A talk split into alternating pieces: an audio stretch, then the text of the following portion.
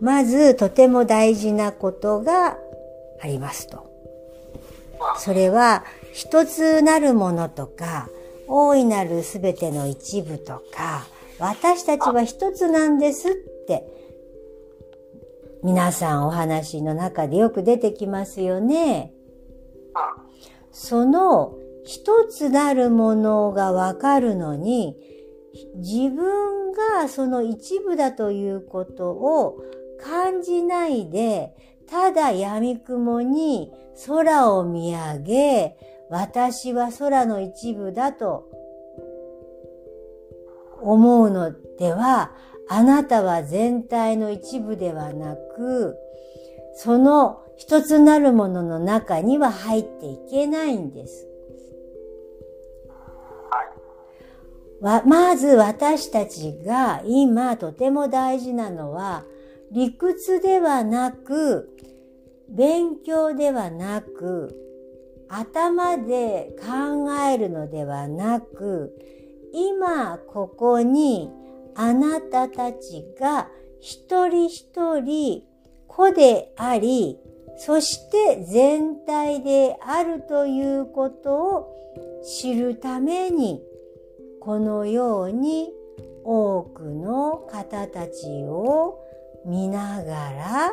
その一つなるものをここから見て勉強してるんですよ。全体を知るには、まずあなたが全体の一部であるというあなた自身を自分で感じ、自分でそれを知らなければ、その全体がわからないからなんです。あなたたち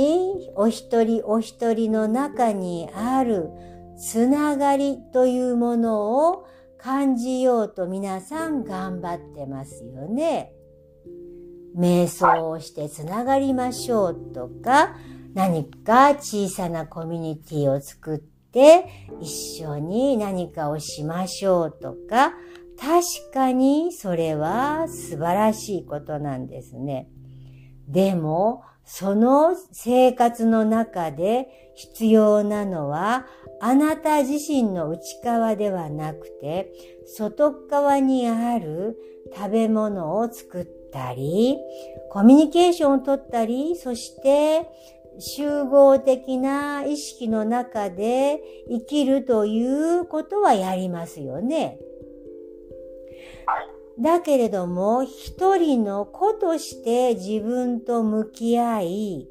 子としての自分を探求して、深みに入ることは難しいと思いませんか？そこがまずこのこれからの課題になると思うんです。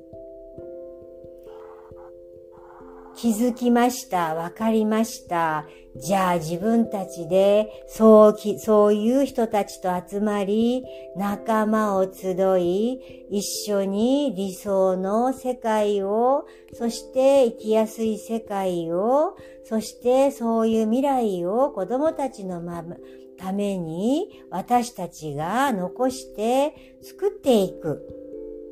そのような志はとても素晴らしいことですよ。しかし、まずあなたたち自身お一人お一人の中に充実した愛と喜びと幸福感、ものではなく感じるその感性を養わなければ、そのあなたの人生のプロセスの時間の浪費、つまり無駄遣いになってしまっているということ。本当に、えー、私はこのような言い方をしてしまうのは、この人の伝える人のえー、性というわけではありませんが、この人はすごく物事をはっきりと伝えたい、はっきりと言いたい方なので、このような言葉をあえて私はこの人を通して伝えています。耳が痛いし、辛い言葉かもしれません。しかし、あなたがいいと思ってやっていることをやることにより、次のプロセスに行くので、次の段階に行くので、そこで経験する学びが大事なわけですから、それを私たちが否定するということはしませんし、それは間違いではありません。ただ申し上げたいことは、この強いエネルギーの中で自分自身の心の中に抑や抑圧や不満や悲しみや絶望、そして一番、一番、一番、一番、一番に取り除かなければいけない恐怖心というものを向き合って取り除いていかない限り、この今の時代を抜けることはできないのです。しかし、この今この時代、この時に私たちは皆さんと一緒にそのプロセスを見守っています。恐怖心というものが揺さぶられることにより、一人一人、お一人一人が持っている恐怖心と向き合い、その恐怖心はあなたが怖いと思っている恐怖心であり、あなたが植え付けられた恐怖心であり、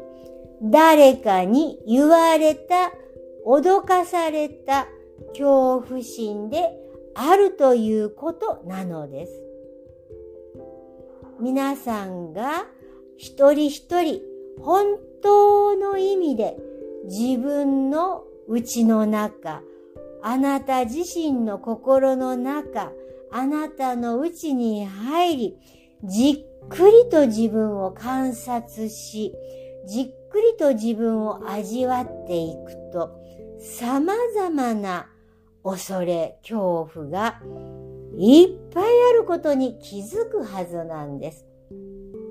しかし、その恐怖心はあなたの中にあるものであり、あなたの、例えば隣にいる人だったり、あなたの家族だったり、あなたのお友達が持っているものではないのです。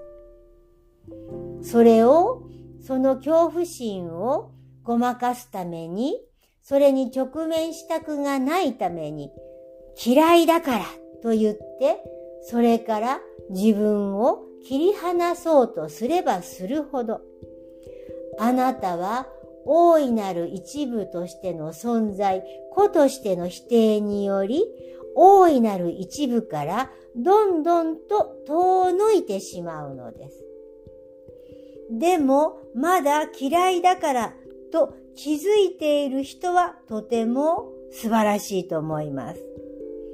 その嫌いだからということもわからなくなってしまうと、これはかなり重症化してると思うんですよ。まずは、あなたが今何を感じているのか。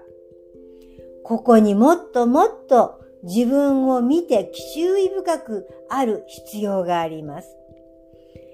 エネルギーが強いです。ですから、あなたのその隠していたもの、あなたが見たくなかったもの、あなたが秘密にしてかしていたかったこと、それをどんどんどんどん出してあげてください。それを誰かに話して何かができなかったら、自分一人でもできます。そして、その胸の内を誰かに聞いて欲しかったら、自分の友人や友達に言ってはいけません。なぜならば、あなたはあなたの周りの友人や友達や家族をあなた自身のその思考を必ずまたそんなこと考えちゃダメとか閉じ込める方向に多分持っていくと思いますよ。ちょっと考えてみてください。あなたのご家族があなたは普通に生活してて、そうやって自分の気づきのことを言い出した時に、そんな風に考えたってしょうがないのよとか、いや、そう思ってもねって聞いてくれる人はいるかもしれません。しかし、そこであなたはますます自分が何だかわからなくなり、混乱していくんです。ですから、そこから自分が抜け出す、本当の自分を取り戻すには、まずは一人の時間、自分と向き合う、自分と会話をする練習を必要、必要とします。そしてもう一つ、どこかちゃんとしたところ、つまりあなたの胸の内、あなたの思いをただ聞いてくれる、そんな、えー、場所ですね。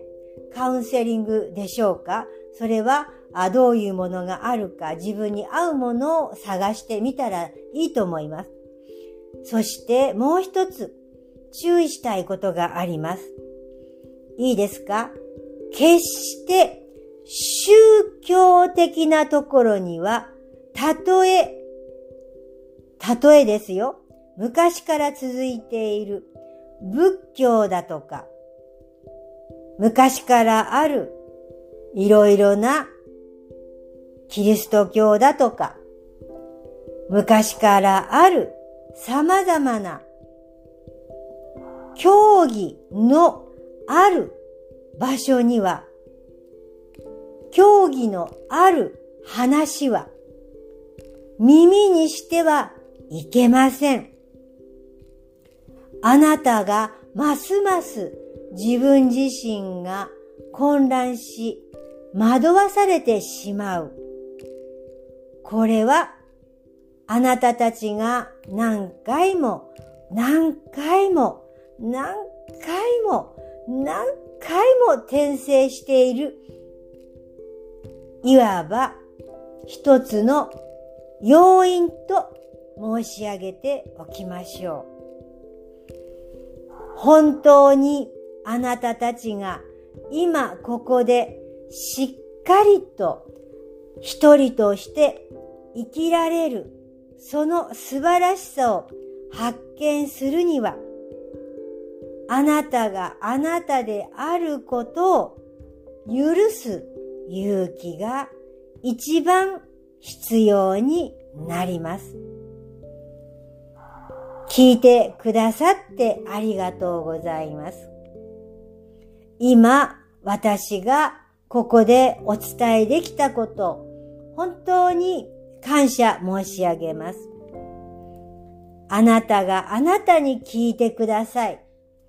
誰かが言ったから、その言葉は